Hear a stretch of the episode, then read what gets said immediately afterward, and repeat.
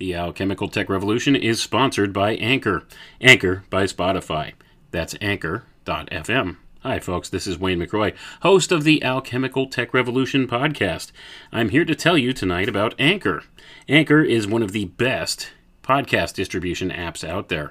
Uh, they offer various ways to create, distribute, and monetize your podcast, all for free, and they have some of the best built in uploading, recording, and editing tools available in the industry. From start to finish, they can help you to set up your podcast. So if you are interested in starting a podcast, check out anchor.fm. Or if you are already a podcaster and you're looking for distribution solutions for your podcast, check out anchor.fm. Come with me.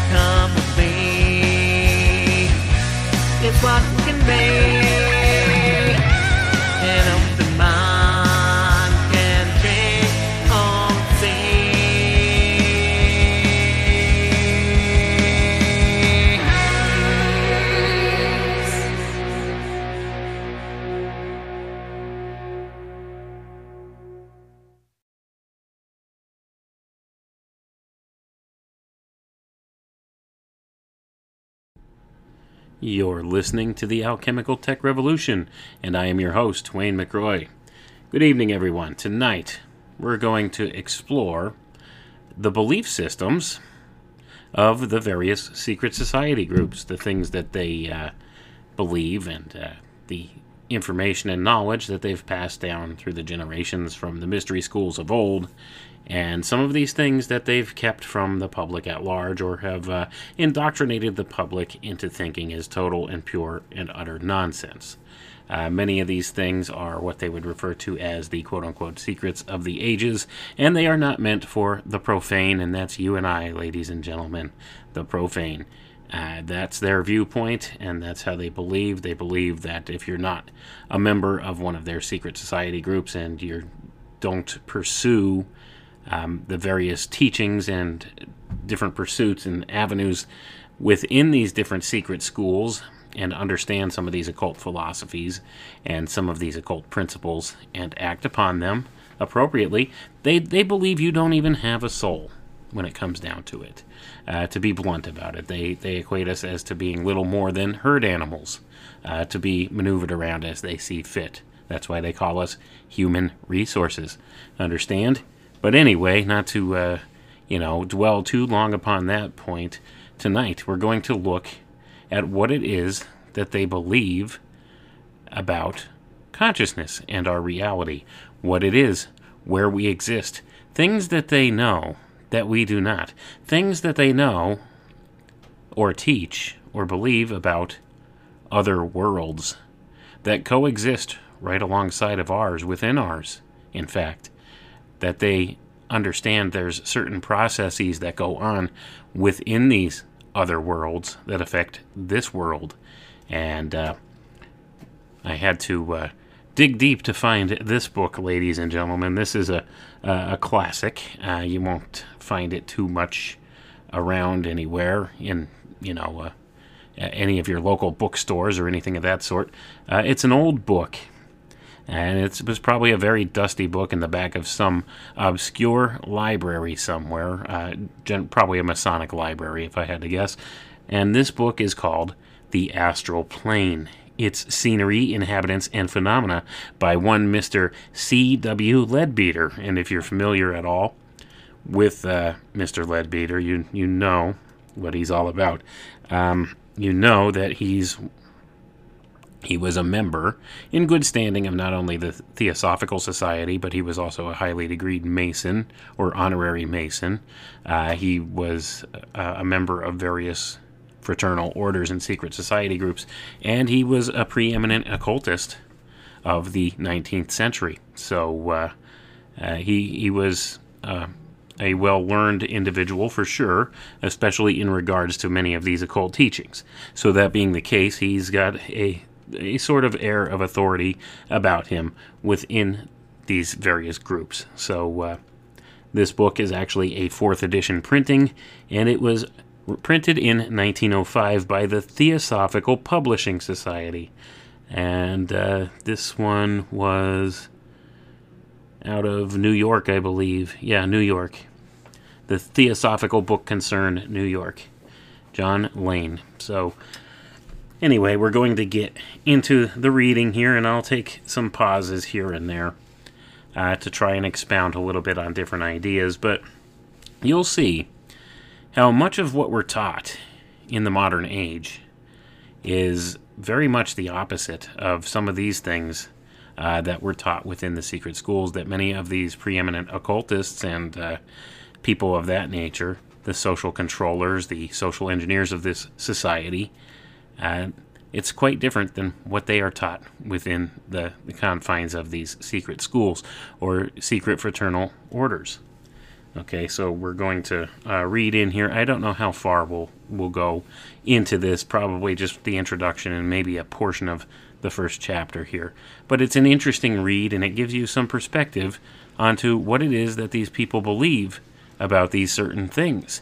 So, you know, once you understand what they believe about, first of all, consciousness, what it is, uh, how it is that uh, it functions, where we exist, and uh, these different worlds, so to say, that are, uh, you know, part and parcel of consciousness and are affected by it and affect it, it themselves, then we can see that there are some uh, various causal factors that can be manipulated here by people who know how to do so, right?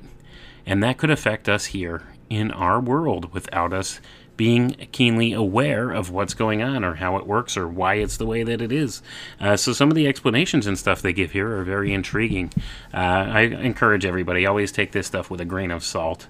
Uh, the important uh, you know facet of all this that I like to tell people is even if you think this stuff is is total and utter nonsense, bear in mind there are people in positions of power in this world that very much firmly believe this stuff and act upon it and the things they do to act upon this information will affect all of us. So we need to understand what it is they believe, why they believe it, and why they do the things that they do.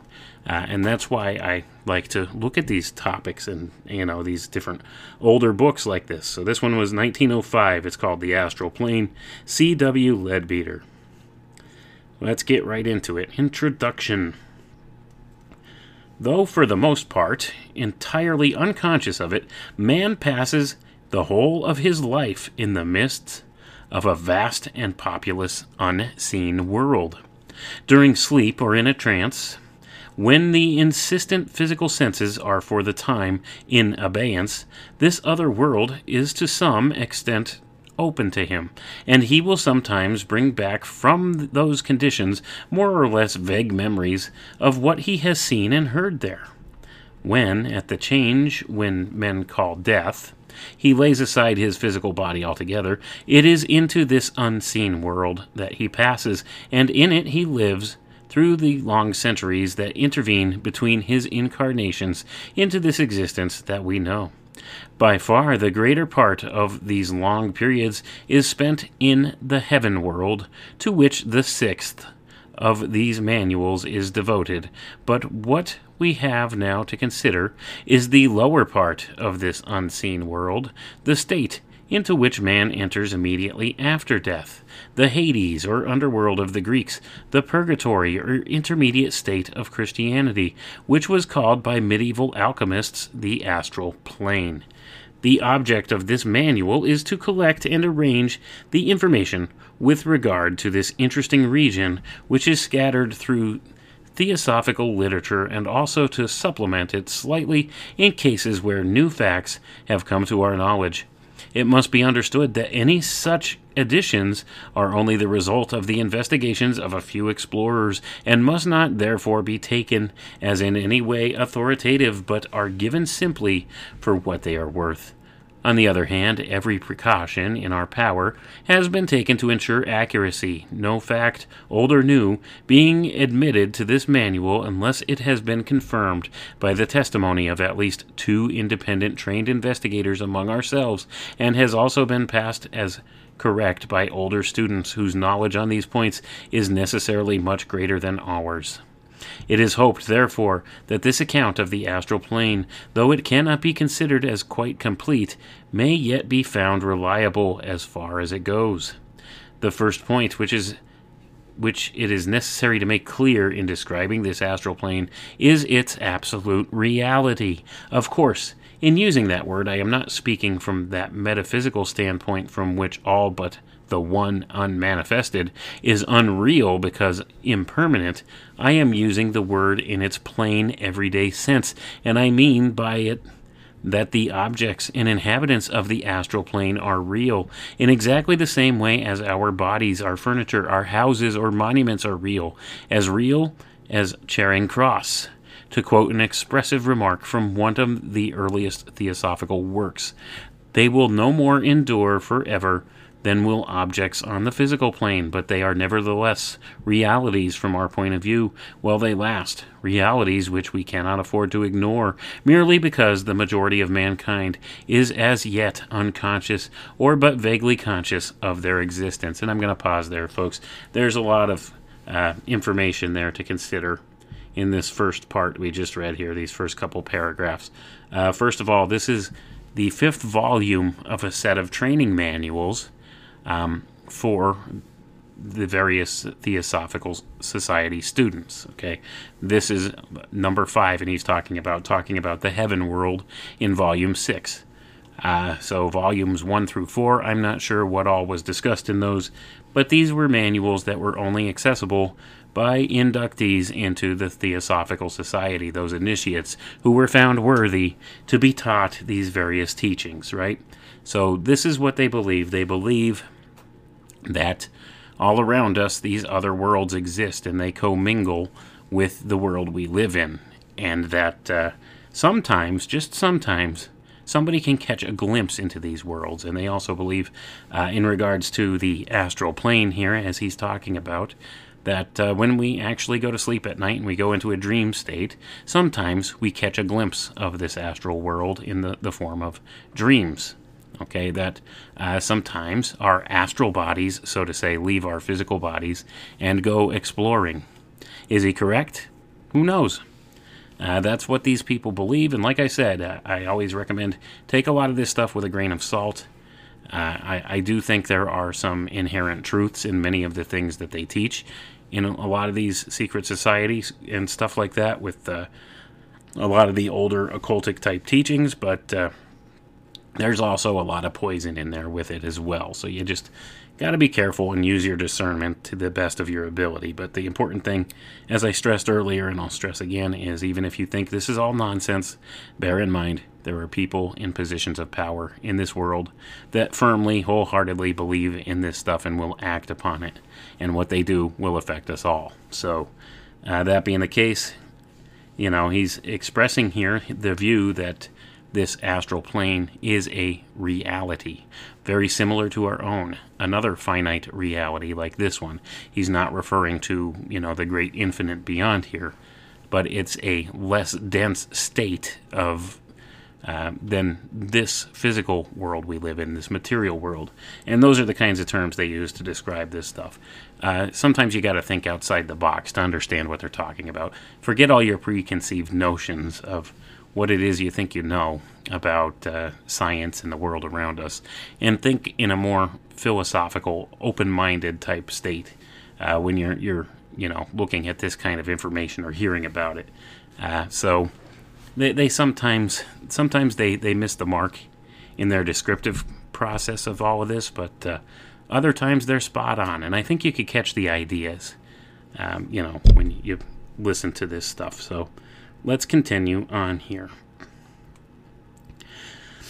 No one can get a clear conception of the teachings of the wisdom religion until he has, at any rate, an intellectual grasp of the fact that in our solar system there exist perfectly definite planes, each with its own matter of different degrees of density, and that some of these planes can be visited and observed by persons who have qualified themselves for the work, exactly as a foreign country might be visited and observed, and that, by comparison of the observations of those who are constantly working on these planes, evidence can be obtained of their existence and nature at least as satisfactory as that which most of us have for the existence of Greenland or Spitzenberg.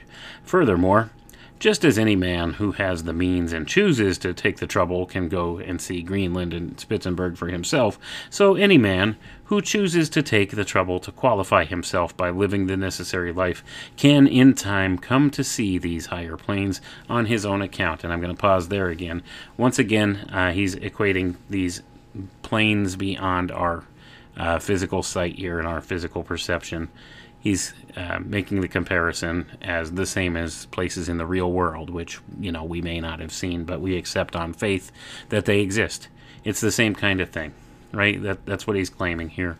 Uh, he's claiming that uh, you know these certain adepts, when they reach high enough uh, potential uh, within these these teachings of these secret society groups, they could learn these different skills and be able to peer into these other worlds and see things there uh, that your average person, your your regular person can't see. See, um, so you know, once again, there's always this claim of the mystic along with all of this stuff, and uh, you know, is it possible? Well, maybe it is possible, right?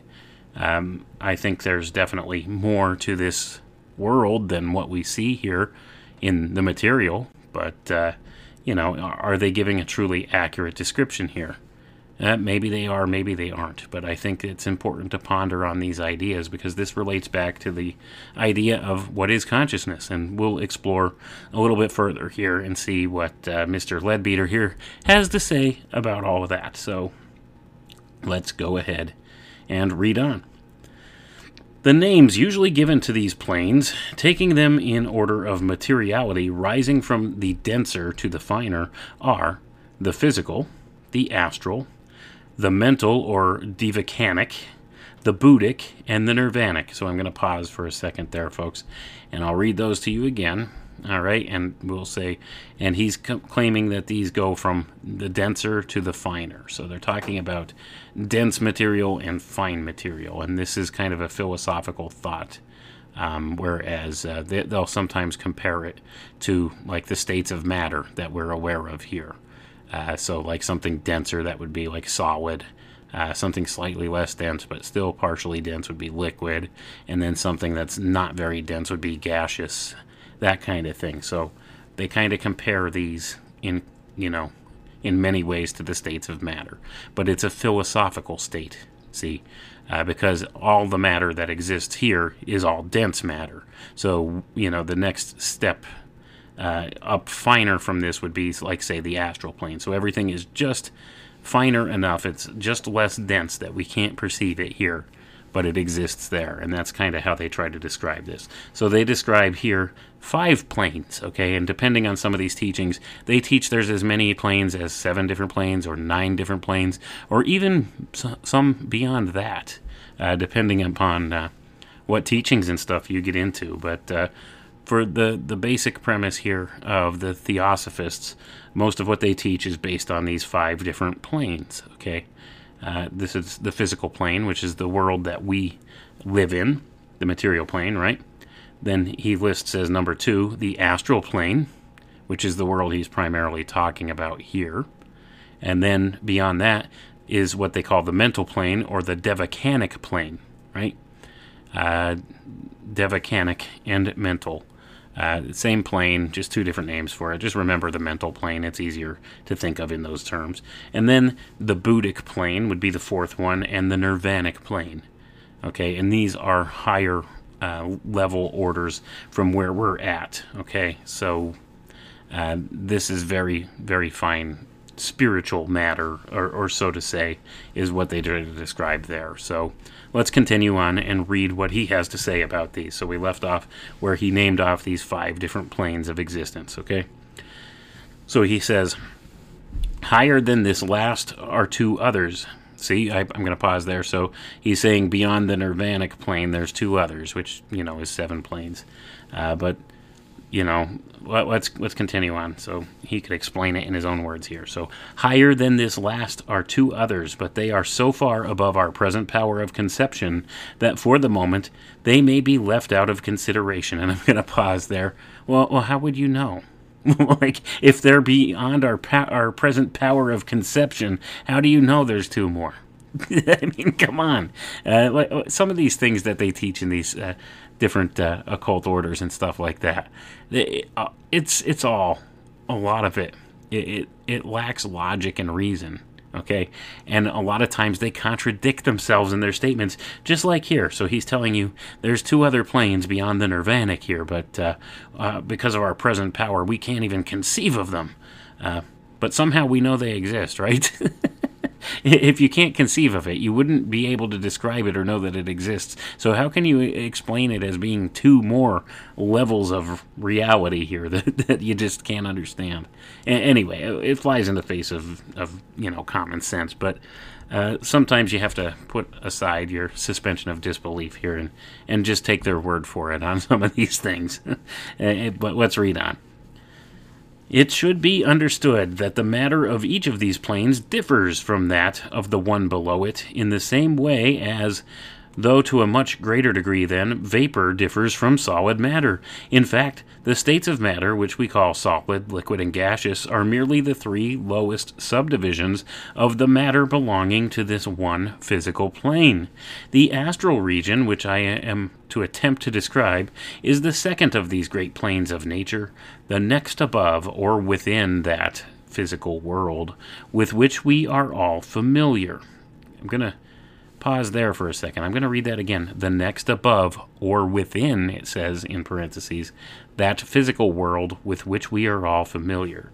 So, this is an important thought here, folks. Okay? Uh, that this astral plane exists within the physical plane. See? Uh, and, and what you could equate this to is we, we live in a three dimensional reality, right? A 3D reality. So, there's you know one dimensional two dimensional three dimensional. The physical plane would be the three dimensional. Okay the astral plane would be considered the two dimensional which exists within the three dimensional and the mental plane would be the one dimensional which exists inside the astral and the physical plane or the the two and three dimensional. So see how they all kind of layer on top of each other? That's the kind of distinction uh, that the uh, theosophists try to make here with this thing. So it's we live in the most dense state right? But uh, these uh, less dense places like the astral plane and the mental plane exist within the confines of the physical. They overlap, right? That's what they say. They overlap in many ways and they coexist all simultaneously here, but we just don't perceive the other two because of you know this state of denseness that we live in and that's that's the best descriptive term that I think uh, you know many of these occultists and theosophists could come up with to describe these things. But let's read on. Let's. I don't want to put words in the guy's mouth because you know he'll he'll tell you what he thinks here on the page. Uh, so let's read on. It has often been called the realm of illusion. Not that it is itself any more illusory than the physical world, but because of the extreme unreliability of the impressions brought back from it by the untrained seer. This is to be accounted for mainly by two remarkable characteristics of the astral world.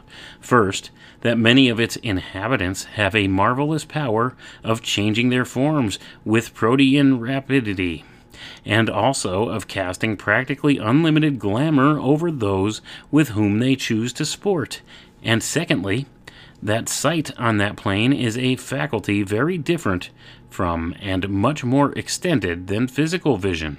An object is seen, as it were, from all sides at once. The inside of a solid being is plainly open to the view as the outside. It is therefore obvious that an inexperienced visitor to this new world may well find considerable difficulty in understanding what he really does see, and still more in translating his vision into the very inadequate language of ordinary speech. Okay, and I'm going to pause there, folks. And uh, some of what he's describing here, it sounds like what people report after they take DMT, doesn't it? Or something along those lines. Uh, so, uh, is it really a connection to a different plane?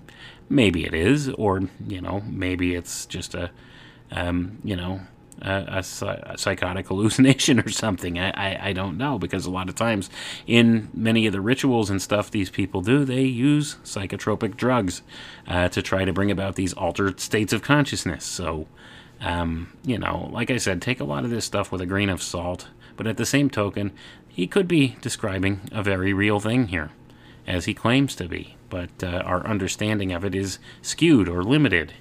And, uh, you know, perhaps um, a little more exploration into these ideas is a good thing. Let's read on. Excuse me. A good example of the sort of mistake that is likely to occur is the frequent reversal of any number which the seer has to read from the astral light, so that he would be liable to render, say, 139 as 931, and so on. In the case of a student of occultism trained by a capable master, such a mistake would be impossible except through great hurry or carelessness, since such a pupil has to go through a long and varied course of instruction in this art of seeing correctly, the master, or perhaps some more advanced pupil, bringing before him again and again all possible forms of illusion and asking him, What do you see? Any errors in his answers are then corrected and their reasons explained until by degrees the neophyte acquires a certainty and confidence in dealing with the phenomena of the astral plane which far exceeds anything possible in physical life. And I'm going to pause there again. This is all more of the same usual, um, patting themselves on the back a bit, and oh, we're so good, we're we, we're so powerful, we're so great. The great masters and and the teachers, they could teach these people how to do this, but uh, it's only if you're really, really very adept uh, at these skills and you you live the lifestyle just perfectly, and and you know you you're just absolutely perfect that you'll learn any of these skills. See, um, and it, a lot of it's a deception, folks. It really is. It's all dangling that carrot in front of people. Oh, you want to have these mystical powers? Listen to me. Do the training that I tell you. This kind of thing. Now, is there maybe some kind of a real something to it? It's possible. Uh, but by and large, um, you know, most people you run into would not claim to have these kind of gifts and uh, you know the ones that do oftentimes are found to be charlatans right? So you know it's not to say that this isn't possible that the, you know these kind of things don't exist or that kind of thing but uh, you know you, you do have to beware of the uh, nature of these people and what they're telling you. I mean within all these different secret society groups they're known for lying to their lower level members, right? The Freemasons are, are infamous for this. They they make the uh, the the lower level students believe that they understand the symbology and what this means and that, but they're lying to them, and this goes on up until the thirtieth degree of Freemasonry in the Scottish Rite. Uh, they they don't have a clear understanding of what it is they're looking at and much the same with this, and probably even more so when you get into some of these occult orders of these secret societies that teach you these magical or occult principles and practices and rituals and things of that nature. So, you know, the things they're teaching you are kind of dubious at best, but, uh, you know, th- there might be some truths underlying some of these these points that are, are made here. So it's important to look at this. Let's read on. But he has to learn not only to see correctly, but to translate the memory of what he has seen accurately from one plane to the other. And to assist him in this, he is trained to carry his consciousness without break from the physical plane to the astral or devachanic and back again. I'm going to pause there. Devachanic means mental plane, folks or Devachanic and back again. For until that can be done, there is always a possibility that his recollections may be partially lost or distorted during the blank interval which separates his periods of consciousness on the various planes. When the power of bringing over the consciousness is perfectly acquired, the pupil will have the advantage of the use of all the astral faculties, not only while out of his body during sleep or trance, but also while fully awake in ordinary physical life. And I'm going to pause there, folks. There are some people that claim to have this sight to be able to see spirits and things like that. It's not beyond the realm of possibility. Um, I don't know if they're telling the truth within, you know, this Theosophical Society as to whether they could really teach people the, you know, the art of how to do these things and see these things or not. Um, you know, I, I, find it, you know, very questionable at best. Uh, because you know there there would be a lot of call for something like this if people really um, were able to pull off something like this. If you could see something and, and perceive information that other people can't, well, that's an important thing. And, well, that might actually, you know, hold up an argument for why it might be true because a lot of these people in the secret society groups, there's a reason they keep a lot of these things secret. It's for the, the sake of maintaining power or control, right? Uh, so this would give them power and control over people, having more information to work from. So, you know, we could see, uh, you know, there might be some inherent truths to these ideas. Now, I, I fully expect that this is a misdescription of how it really works or what it really is. But I, I do think there's a basic principle behind it that is uh, something that might be viable here. Uh, so that being the case, it's it's always good to explore these avenues of thought and see what it is these people believe, uh, because when it comes down to it, uh, I, acknowledge there are other spiritual realms of existence around us, right? So that being the case, could this be an accurate description of it? Maybe. I don't think it's an accurate description of it, but it's probably a description that uh, these people find useful for whatever reason. Uh, they could manipulate things in this way with this. Uh, it's kind of like the, the whole metadata concept, folks. If you look at it from a techie perspective, from a technological perspective, they could infer and know different things just by collecting metadata from people. This is the same kind of thing, all right? Except this is collecting metadata from the natural world or the you know the crossover between these natural realms of consciousness. See, so you know that kind of thing is is definitely feasible. Anyway, let's let's read on. It has been the custom of some theosophists to speak with scorn of the astral plane and treated as entirely unworthy of attention, but that seems to me a mistaken view. Most assuredly, that at which we have to aim is the life of the spirit, and it would be most disastrous for any student to neglect that higher development and rest satisfied with the attainment of astral consciousness. There have been some whose karma was such as to enable them to develop the higher mental faculties first of all, to overleap the astral plane for the time, as it were, but this is not the ordinary method adopted by the masters of wisdom with their pupils. Where it is possible, it no doubt saves trouble, but for the most of us, such progress by leaps and bounds has been forbidden by our own faults or follies in the past. All that we can hope for is to win our way slowly, step by step. And since this astral plane lies next to our world of denser matter, it is usually in connection with it that our earliest superphysical experiences take place.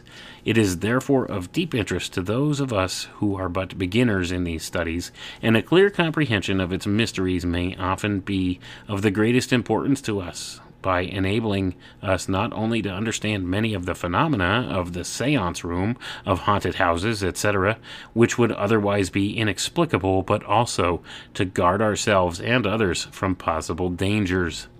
The first introduction to this remarkable region comes to people in various ways. Some only once in their whole lives, under some unusual influence, become sensitive enough to recognize the presence of one of its inhabitants, and perhaps because the experience does not repeat itself, they may come in time to believe that on that occasion they must have been the victims of hallucination. Others find themselves with increasing frequency seeing and hearing something to which those around them are blind and deaf. Others again, and perhaps this is the commonest experience of all, begin to recollect with greater and greater clearness that which they have seen or heard on that other plane during sleep. Among those who make a study of these subjects, some try to develop the astral sight by crystal gazing or other methods, while those who have the inestimable advantage of the direct guidance of a qualified teacher will probably be placed upon that plane for the first time under his special protection, which will be continued until, by the application of various tests, he has satisfied himself that each pupil is proof against any danger or terror that he is likely to encounter. But however it may occur, the first actual realization that we are all the while in the midst of a great world full of active life, of which most of us are nevertheless entirely unconscious, cannot be a memorable epoch in a man's existence so abundant and so manifold in this life of the astral plane that at first it is absolutely bewildering to the neophyte, and even for the more practiced investigator it is no easy task to attempt to classify and to catalog it.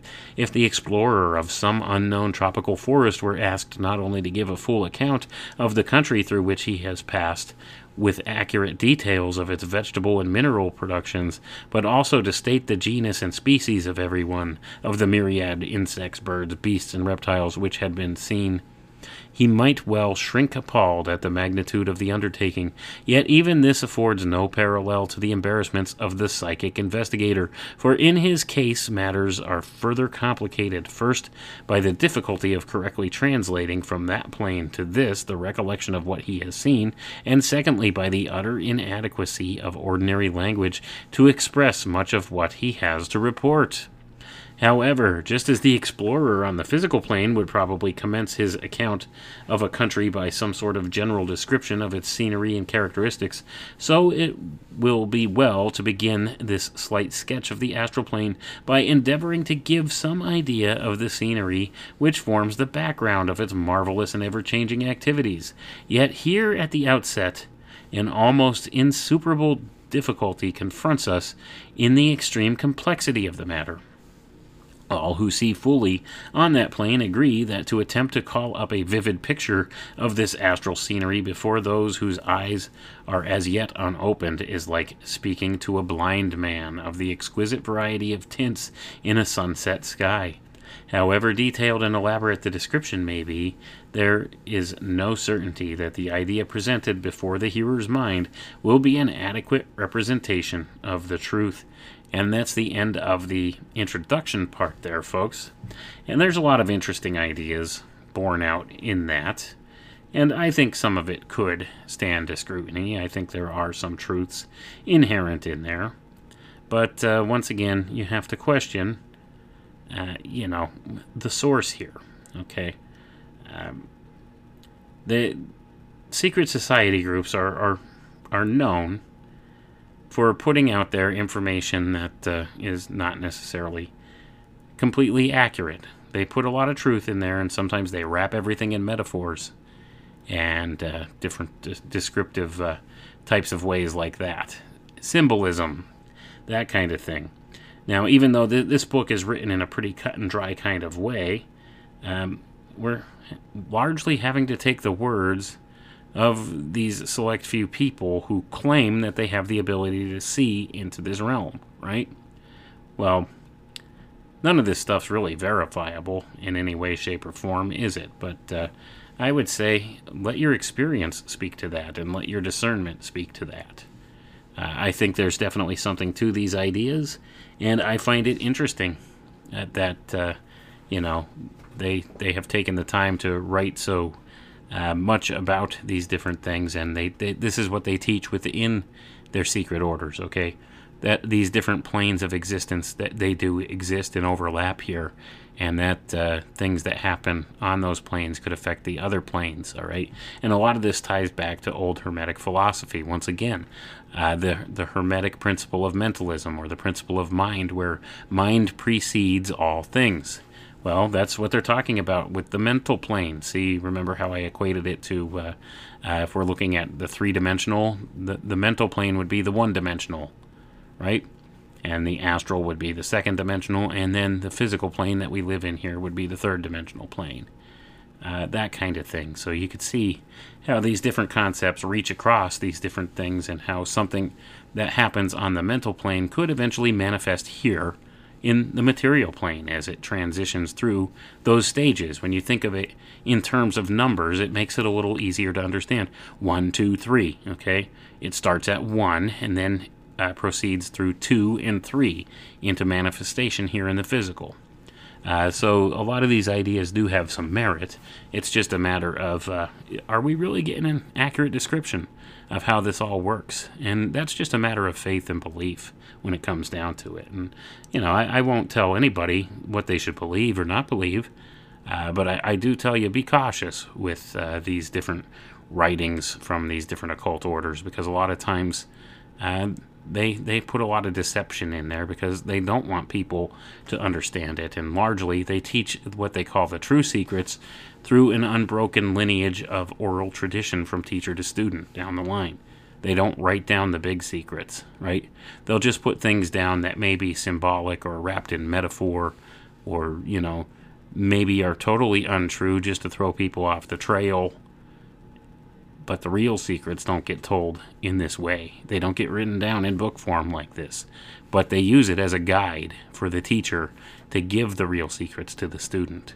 So don't think we're getting a full view of actually how this place works or anything just from readings like this. But uh, it could give us a better understanding of how things might work or you know a better understanding of, of the things that they believe or the, the methods they use for whatever reason uh, and th- these could be good descriptors for how things may work right i don't think it's a totally 100% accurate view but at the same time it's nobody has a 100% accurate view of things but uh, these people have a better understanding of how the natural world operates around us of these different uh, archetypal energies that exist around us that can be manipulated. So that's that's kind of what uh, a work like this would speak to. But let's move on here. I want to get through a little bit more of this before we call it a night here. Scenery. Next section's labeled scenery. First of all, then, it must be understood that the astral plane has seven subdivisions, each of which has its corresponding degree of materiality and its corresponding condition of matter. Although the poverty of physical language forces us to speak of these subplanes as higher and lower, we must not fall into the mistake of thinking of them or indeed of the greater planes of which they are only subdivisions, as separate localities in space, as lying above one another like the shelves of a bookcase, or outside one another like the coats of an onion. It must be understood that the matter of each plane or subplane interpenetrates that of the plane or subplane below it, so that here, at the surface of the earth, all exist together in the same space, although it is true that the higher varieties of matter extend further away from the physical earth than the lower. So when we speak of a man as rising from one plane or subplane to another, we do not think of him as necessarily moving in space at all, but rather as transferring his consciousness from one level to another, gradually becoming unresponsive to the vibrations of one order of matter, and beginning instead to answer to those of a higher and more refined order, so that one world with its scenery and inhabitants would seem to fade slowly away from his view, while another world of a more elevated character would dawn upon him in its stead. And I'm going to pause there. Nikola Tesla said to better understand this world, you need to think of it in terms of frequency and vibration. And that's exactly what's being talked about here. You hear so much in all the hippy dippy, new agey uh, nonsense stuff out there about vibration, vibration, vibration. Well, it does have an air of truth to it. It's all about vibratory rates and frequency. See, we could we could only perceive in certain frequency bands, and many of these things stretch outside of those frequency bands, and uh, some of them aren't even really objectively measurable by what we would call science, uh, because some of these things don't really manifest in a material way here, right? So these would be more subjective type ideas, things that can't necessarily be uh, quantified or measured in that, that way. But think of it in those terms because it's always about frequency, vibration, and that kind of thing. In fact, uh, this world was brought about through frequency and vibration um, because uh, God said, Let there be light, right? And that was, you know, the, the, the formation of the physical world, the material world. Uh, it says in, you know, that uh, in the beginning was the Word, and the Word was God, and the Word was with God and you know th- this word became manifest and spoken. Uh, it's all about the spoken word, and a lot of this falls back on kabbalistic ideas and stuff too. Kabbalah, um, the spoken word, the phonetic Kabbalah, which is different than what uh, most people would think of Kabbalah, right? Uh, it's it's uh, there's different traditions and there's different spellings of the word Kabbalah for different reasons. Uh, so the Kabbalah in this sense would be spelled with a C, Kabbalah, uh, and there's there's different different reasons for that, and that would refer directly to what's called phonetic Kabbalah, or you know what has come down through the ages in the secret societies to be called the green language, or otherwise commonly known as twilight language, or the language of the birds. Uh, these different kinds of ideas. It's it's symbolic language that uh, crosses the boundaries between different languages and uh, conveys different ideas. It's it's highly symbolic. It conveys different ideas that are much different than what the the actual uh, current meaning of the word is. Okay, it's it's an infer an inference, an inferred sort of meaning in there, and and this is a lot of times how you know some of these highly adept quote unquote masters in the secret schools operate. They they use these different things as ways to communicate and for different reasons uh, to uh, try to uh, utilize different archetypes and stuff in different ways to manipulate people because everybody's unconscious mind will recognize some of these symbols. And you know that's what we call an archetype right? Your your mind recognizes something. You don't recognize it on a conscious level but uh, you recognize it on an unconscious level and then react subconsciously to it uh, that's that's why symbols are so powerful uh, we recognize them. It's it's an ingrained memory. In science, they call this epigenetic memory. Uh, you know, in, in different occult uh, teachings, they call it the akashic record. Uh, you know, they they call it ancestral memories, things like that. Uh, in some native tribes and stuff like that. So, like all these things have been recorded through time and are an understood thing, but um, these these different ways that they they utilize this um, this has to do directly with uh, what I would think is what they're describing here as this mental plane, which uh, you know undergirds this uh, astral plane that they're talking about in this book. Uh, but anyway, I, I don't want to get, want to get hung up on a side tangent there. Let's uh, get through the rest of the reading here. So, uh, what he says here, where we left off, is he's talking about sometimes when you start to your mind starts to change this frequency, it could perceive the new this other world. Well, the the the current physical world would like kind of fade out in your vision, and then you would start to see this other world, right? So it, it's all about frequency, vibratory rate, that kind of thing. Uh, what frequency bands you could detect. Uh, so that's a good way to think about it. it it's kind of an allegory in, in a sense, uh, but it, it stands true. Let's read on. Numbering these subdivisions from the highest and least material downwards, we find that they naturally fall into three classes divisions 1, 2, and 3, forming one such class, and 4, 5, and 6, another. Well, the seventh and the lowest of all stands alone. The difference between the matter of one of these classes and the next would be commensurable with that between a solid and a liquid. Well, the difference between the matter of the subdivisions of a class would rather resemble that between two kinds of solid, such as, say, steel and sand. Putting aside for the moment the seventh, we may say that divisions 4, 5, and 6 of the astral plane have for their background the physical world in which we live and all its familiar accessories. Life on the sixth division is simply like our ordinary life on this earth, minus the physical body and its necessities.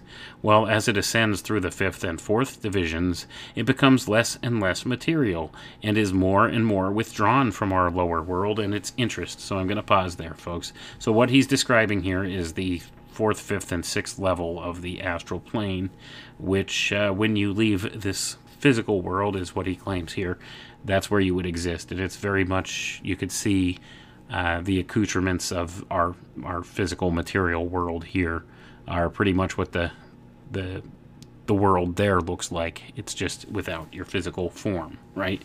Instead, you would have this astral body traveling around in it, and it would be very similar. But as you move uh, down the scale, so to say, through the different worlds, or up the scale, depending upon how you want to look at it, uh, you become less and less dense, and therefore it becomes less and less like what we're used to here in the physical. That's what he's claiming. Anyway, let's let's read on because I do find this stuff very interesting. Um, you know, whether or not you could take it as fact or not, that's another story. But uh, I find these ideas intriguing, so uh, it's always fun to think about. So let's read on. The scenery of these lower divisions, then, is that of the earth as we know it, but in reality it is also very much more. For when looked at from this different standpoint, with the assistance of the astral senses, even purely physical objects present a very different appearance. As has already been mentioned, they are seen by one whose eyes are fully opened, not as usual from one point of view, but from all sides at once, an idea in itself sufficiently confusing, and when we add to this that every particle in the interior of a solid body is as fully and clearly visible as those on the outside, it will be comprehended that under such conditions, even the most familiar objects may at first be totally unrecognizable.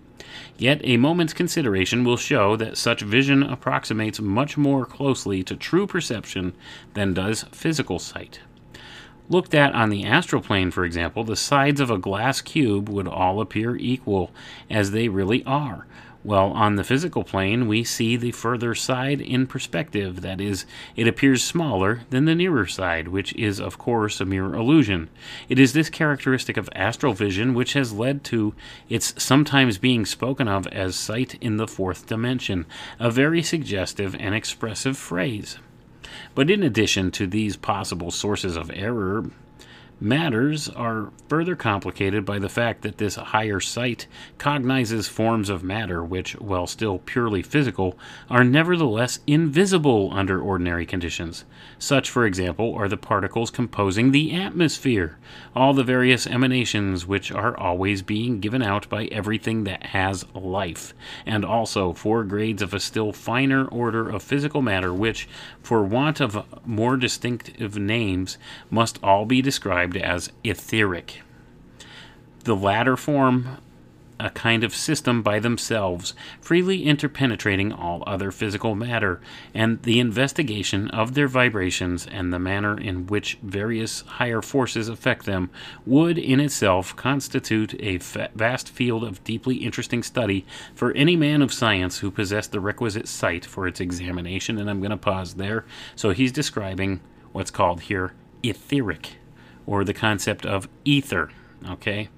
Ether, which would be a substrate which underlies all of our physical reality through which all things have their their motion, right?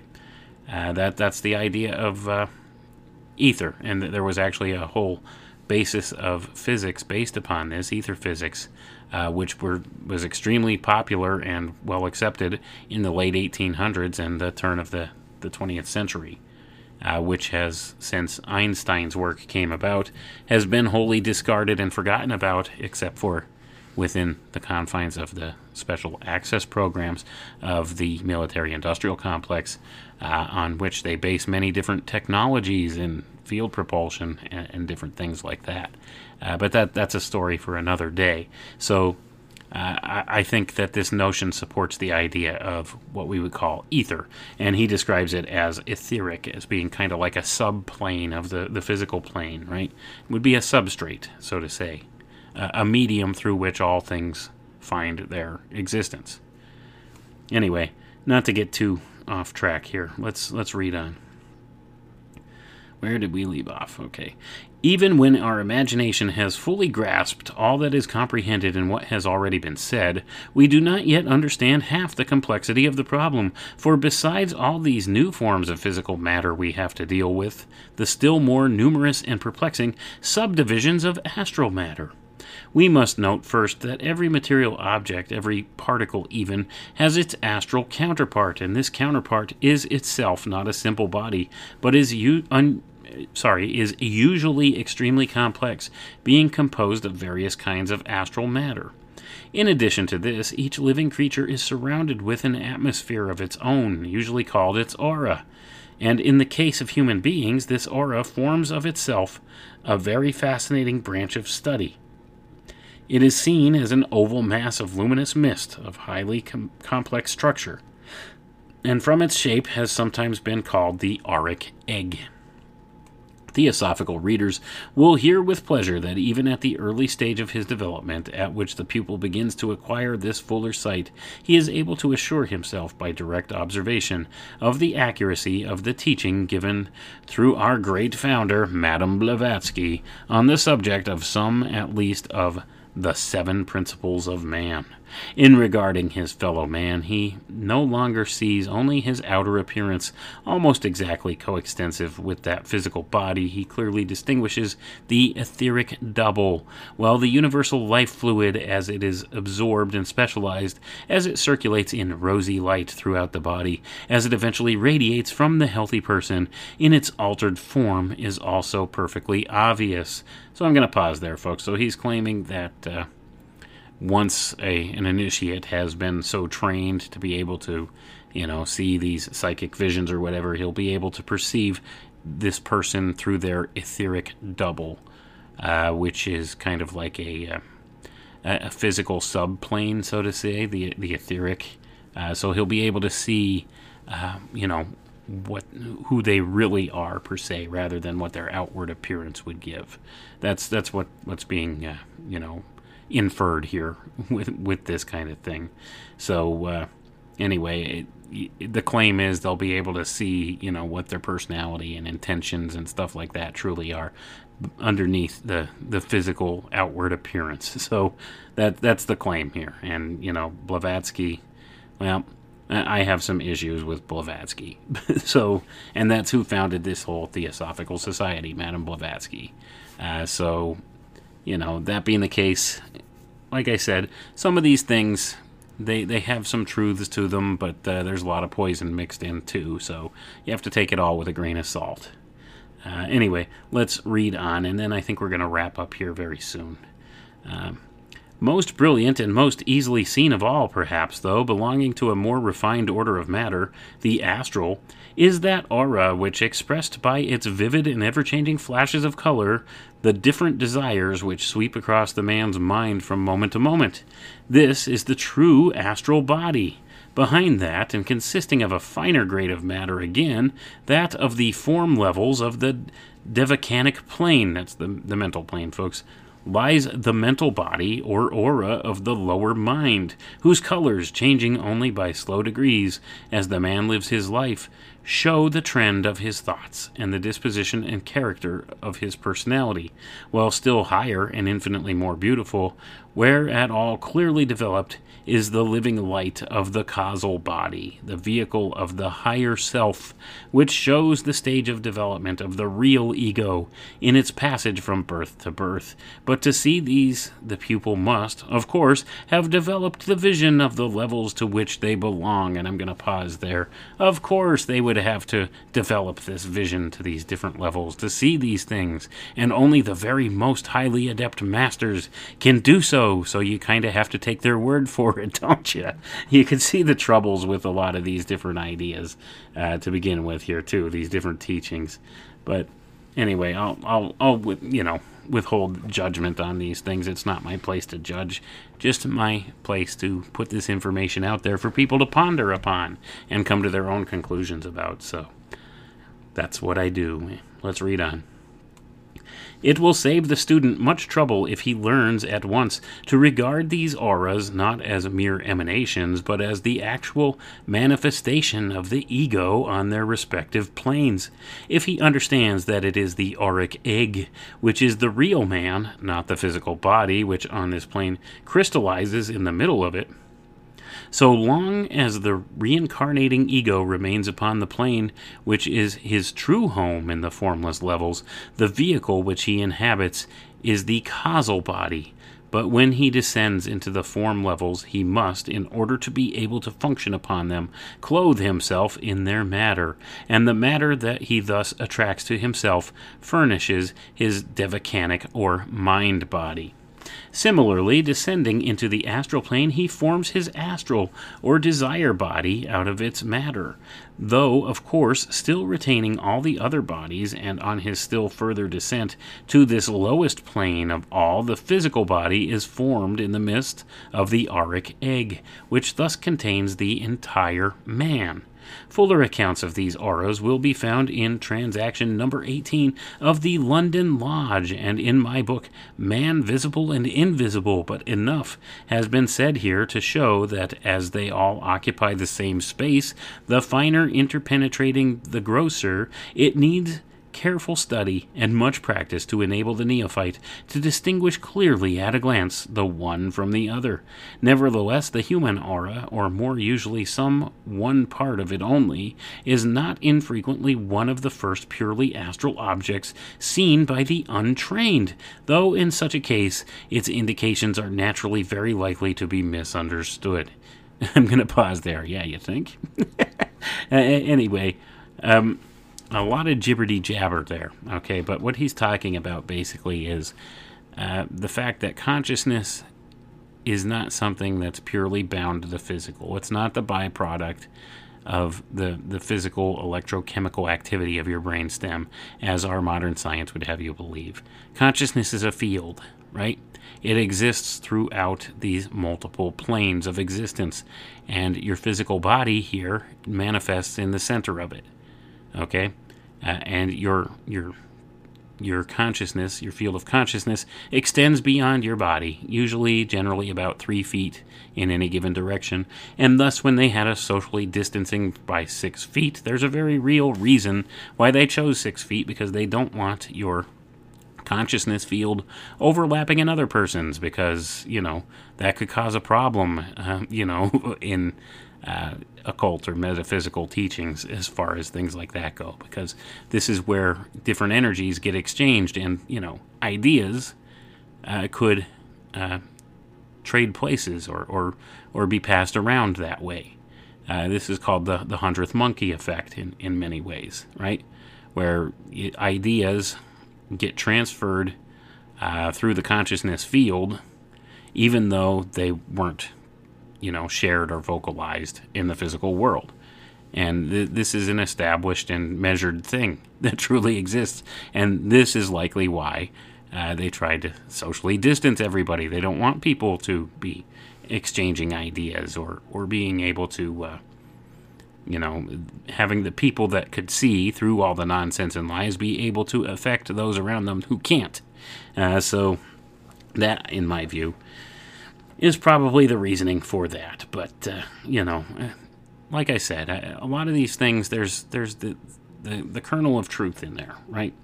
With all these different teachings, and uh, sometimes it's hard to discern, especially when you have somebody you know, doing this hubristic thing where they, they talk themselves up. Only a true master can see this, or, you know, only a student of the, the highest, noblest of, of, of intentions can can develop this ability or this kind of thing, or it's only through training and, and this and that within, uh, of course, our secret group. Only our secret group could teach you to do this. And you know what? They dangle that carrot in front of people, and people never are able to achieve these things. It's always the promise of something something more, something better. And they deceive you along the way. So, you know, uh, you, you got to be careful with this stuff. But there's always that kernel of truth that they put in there. And there are some metaphysical wisdoms and stuff that are borne out in these things. And that's why it's important to read it and uh, be able to, to pick out the meat and throw away the bones, so to say.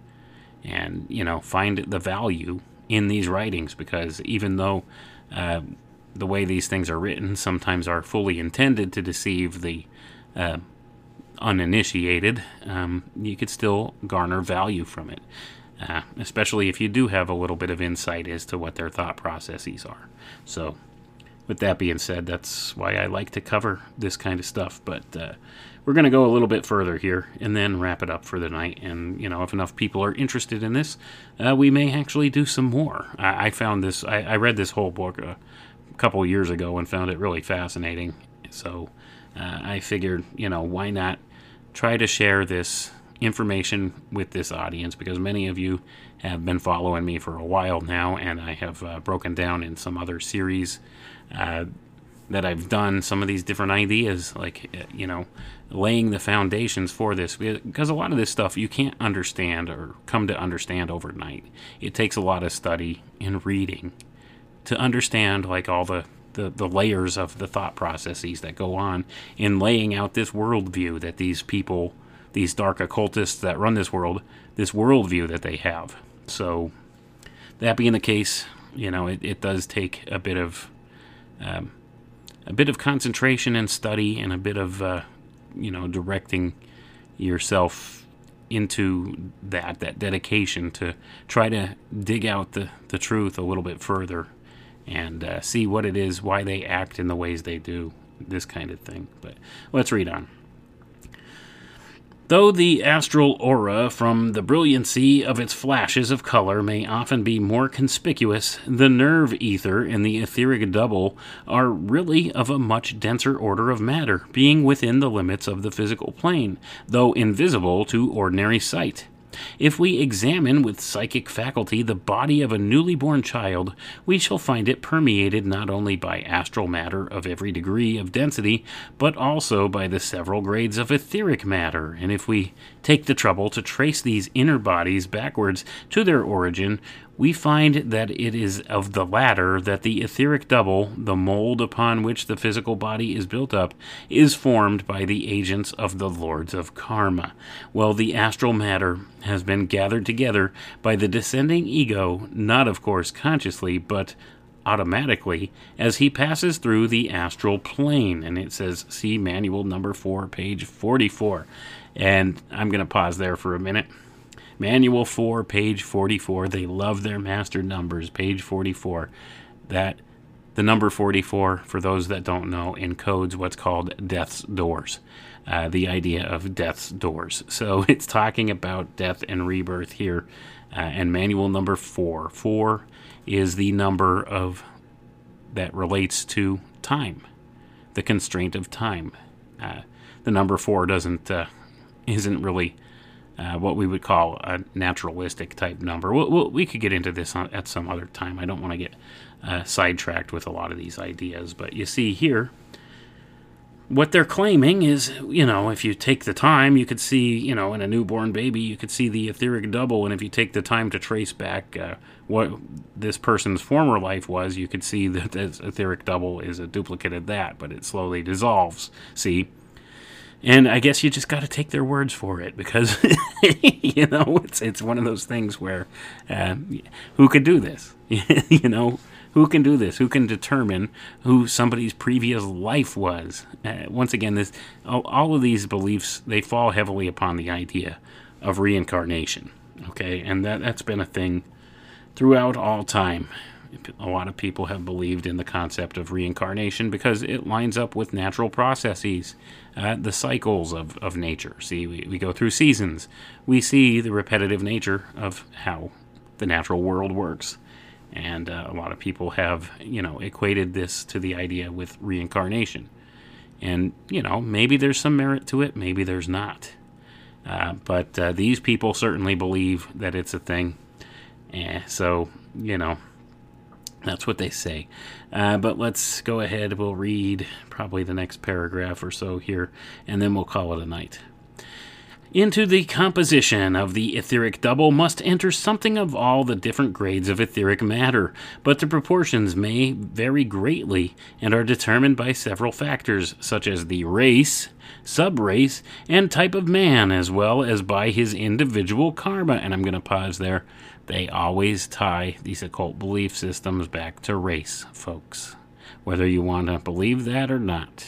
It, it's an undeniable fact. You go back in a lot of these occultic teachings, these old uh, mystery school teachings, and especially if you go down the lines of the teachings of, like, say, the Rosicrucians, you always invariably find this idea of race and subrace and root races and all of these different ideas. And they claim that the different races of human beings in this world uh, have their origin points in these root races, and that some are superior to others. And you always hear this throughout all of this, uh, you know, occultic drivel. Uh, because there are people in positions of power in this world that think they are superior to you and I, that they are a different species, they are a greater race. See? And that they have the divine right to rule. And that's what all of this uh, comes down to. So, you know, you always, always, always find something about races, sub races, root races, all of that stuff in these occultic things. And if we all came from the same place, how could it be that there's these different races? See? Or sub races. We're all human beings, okay?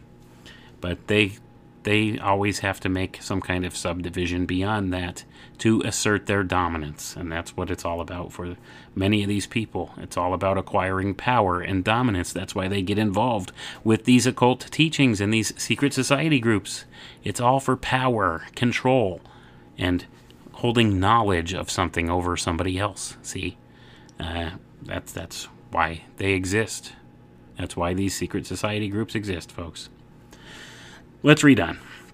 When it is remembered that these four subdivisions of matter are made up of numerous combinations which, in their turn, form aggregations that enter into the composition of the atom, of the so called element of the chemist, it will be seen that this second principle of man is highly complex, and the number of its possible variations practically infinite, so that, however complicated and unusual a man's karma may be, those in whose province such work falls are able to give a mold in accordance with which a body exactly suiting it can be formed. But for information upon this vast subject of karma, the previous manual should be consulted. And I'm going to pause there, and you'll notice that uh, Mr. Leadbeater here is once again referencing one of these other training manuals, the, the previous one. So, once again, he's pushing his own work. And many of these manuals back in the day were highly costly, okay? Uh, the, the members of these Theosophical Society groups and different secret societies paid top dollar for these instruction manuals from these people. Uh, and, you know, they were kept secret and they had to um, sign agreements and make oaths to protect these manuals and not let them get fall into the wrong hands or the hands of the public uh, so that they could be seen by people who were profane that didn't belong in the group. All of these secret groups have done things like this. That's why, uh, you know, for a long time it was very difficult to find some of these books. But then, lo and behold, just a few years ago, everybody started digitizing everything.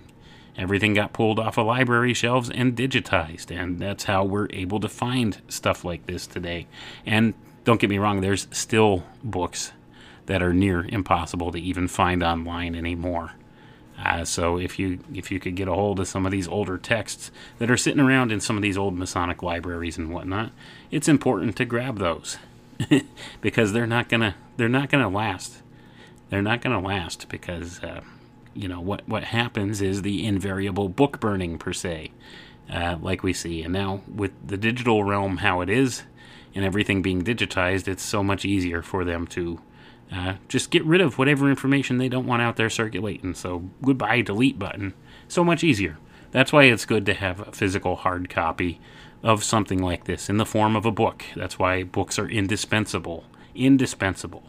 Actual physical books are indispensable in this world. So much knowledge accumulated that uh, through the years has been manipulated, discarded, uh, destroyed, and misinterpreted and rewritten. Uh, we see that, uh, you know, we see the allegory of that written in 1984, don't we? Uh, so that's kind of what happens through the years with this stuff. But, uh, you know, if you find some of these old books, hang on to them. They might be important someday. Anyway, let's let's read on. One other point deserves mention in connection with the appearance of physical matter when looked at from the astral plane, and that is that the higher vision, when fully developed, possesses the power of magnifying at will the minutest physical particle to any desired size, as though by a microscope. Though its magnifying power is enormously greater than that of any microscope ever made or ever likely to be made, the hypothetical molecule and atom postulated by science are visible realities to the occult student, though the latter recognizes them as much more complex in their nature than the scientific man has yet discovered them to be. Here again is a vast field of study, of absorbing interest, to which a whole volume might readily be devoted, and a scientific investigator who should acquire this astral sight in perfection would not only find his experiments with ordinary and known phenomena immensely facilitated, but would also see stretching before him entirely new vistas of knowledge, needing more than a lifetime for their thorough examination. And I'm going to pause there, folks. And that's why the cult of sci- of quantum science came about. Quantum. This is why. Because you see, things are much more than they seem. Okay?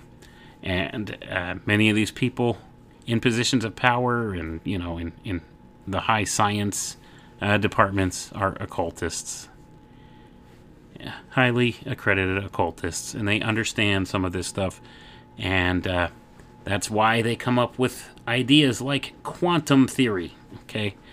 Describing the very small okay? Because they understand that uh, in if you have perfect astral sight well you could see the minutest of particles the very smallest thing that there is that goes way smaller than the atom. And uh, you know it exists within a different uh, a different set of rules right that's why we have this disparity between quantum physics and uh, regular physics, and that's why they're always looking for some grand unified model. Well, all of these ideas, both spectrums of these uh, physics, the, the general relativity physics and the, the quantum physics, and all the things that they want to try to unify, they all have their roots in occultism, folks. And I tell people this all the time. They all do. All these different uh, ideas and principles, it's all just uh, leveraging these different occult ideas in different ways uh, to basically at this point to deceive the human mind. Okay? It's an illusion. It's all the art of illusion. All right? So you know they may understand some different physical principles than we do with a lot of these things but of course they're trying to lead our minds astray uh, in the understanding of how these things work. And that's that's part of their their power and control if, if they understand how something operates and you don't, they could leverage it against you all the time. And you have no clue because you're, you know, you, you've built your beliefs on how this works on faulty information. and they got you. See that that's how all this works, but you could always pick out some of these little nuggets in many of these types of books if you could find them. That's where these are the sources of these ideas. This is the source of where the idea of quantum anything comes from. Okay? Uh, I always tell people it always ties back to the occult, all of it. And, you know, that's just the way it is when you go back and you, you actually dig deep into these things, that's what you find. Um, let's continue on, and then we'll go ahead and wrap it up for tonight. For example, one curious and very beautiful novelty brought to his notice by the development of this vision would be the existence of other and entirely different colors beyond the limits of the ordinarily visible spectrum, the ultra red and ultraviolet rays which science has discovered by other means being plainly perceptible to astral sight. We must not, however, allow ourselves to follow these fascinating bypaths, but must resume our endeavor to give a general idea of the appearance of the astral plane. It will by this time be obvious that, though, as above stated, the ordinary objects of the physical world form the background to life on certain levels of the astral plane, yet so much more is seen of their real appearance and characteristics that the general effect differs widely from that which with which we are familiar. For the sake of illustration, take a rock as an example of the simpler class of objects. When regarded with trained sight, it is no more inert mass of stone. Or no mere inert mass of stone, sorry. First of all, the whole of the physical matter of the rock is seen instead of a very small part of it. Secondly, the vibrations of its physical particles are perceptible. Thirdly, it is seen to possess an astral counterpart composed of various grades of astral matter, whose particles are also in constant motion. Fourthly, the universal life is seen to be circulating through it and radiating from it. Fifthly, an aura will be seen surrounding it, though this is, of course, much less extended and varied than is than in the case of the higher kingdoms. Sixthly, its appropriate elemental essence is seen permeating it, ever active but ever fluctuating. In the case of the vegetable, animal, and human kingdoms, the complications are naturally much more numerous. It may be objected by some readers that no such complexities as these are described by most of the psychics who occasionally get glimpses of the astral world, nor are they reported at seances by the entities that manifest there, but this is readily accounted for. Few untrained persons on that plane, whether living or dead, see things as they really are until after very long experience. Even those who do see fully are often too dazed and confused to understand or remember, and among the very small minority who both see and remember, there are hardly any who can translate the recollection into language on our lower plane. Many untrained psychics never examine their visions scientifically at all. They simply obtain an impression, which may be quite correct, but may also be half false or even wholly misleading. And I'm going to pause there, much like what this guy's saying right now. Okay, they, they they're claiming that they have a, a a good synopsis of what the astral plane looks like, but yet they claim that. Uh, see how it's contradictory. But yet he claims here that there's so very few. But of course, he's one of the few that could actually do this because he's you know this adept master, right? so of course he can do this, but uh, you know you probably can't, no matter how much you would train yourself or, or try to, uh, or you know. eh, But we'll teach you, and we'll still collect your money from you and your your you know your membership dues and stuff like that, and we'll still string you along and, and try to teach you how to do these things. We could do it, but you can't because we're the adept masters, and you just aren't good enough. You see how this all works? Uh, but anyway, I I, I don't want to. Uh, discredit what's being said here because I can't. I don't know for sure. I don't think they know for sure. I think there are some uh, things here that are probably some uh, good points or good information mixed in with all this, but uh, at the end of the day, there, it's not verifiable in any way, is it? So uh, I think we're going to just wrap it up there. But uh, you, you get the point, okay? Uh, you have these different groups the Theosophical Society, the various secret societies. They have, at the higher levels of initiation in the orders, they, they teach these different occult practices and these occult beliefs. And they tell you, oh, if you follow these training protocols we give you and you stick to uh, what we say and do exactly what we tell you, then you too will have these gifts this ability, this second sight, so to say, the ability to see through these planes and perceive these different things.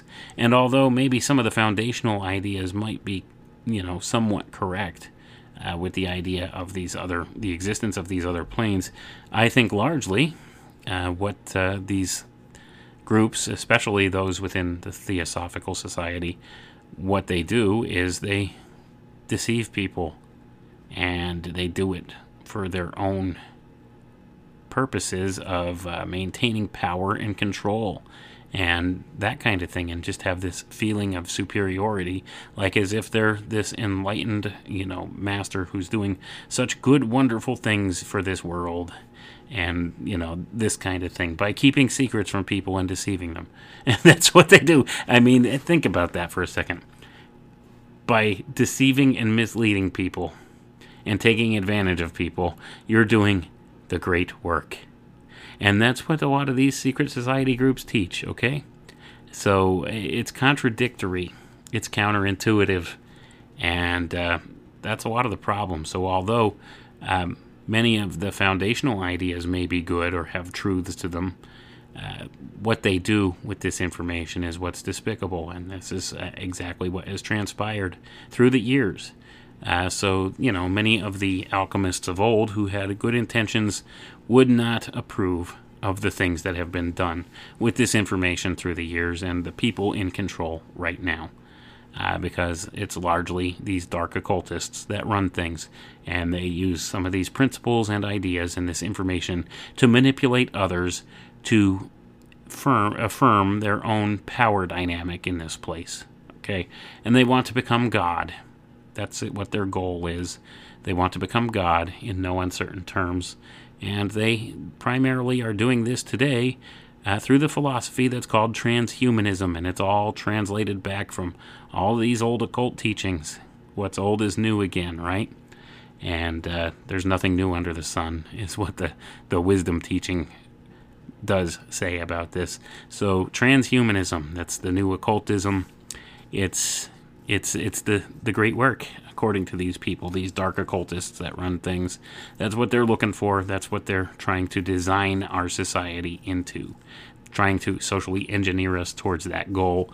And they use a lot of these different occultic ideas and archetypes to do so okay because they understand portions of information that they've kept hidden from the public or they've entrained the public to uh, perceive as nonsensical And that's the bottom line. So, anyway, that gives us a little glimpse into other worlds, into the astral plane, or, you know, what's described to us by the theosophists as the astral plane. And, uh, like I said, I find a lot of value in these things because there are some underlying foundational truths in the things that are taught, but at the same token, the real problem is the the way in which they've skewed things. They've they've added that little bit of poison to many of these teachings, and that's the giant turd in the punch bowl, folks.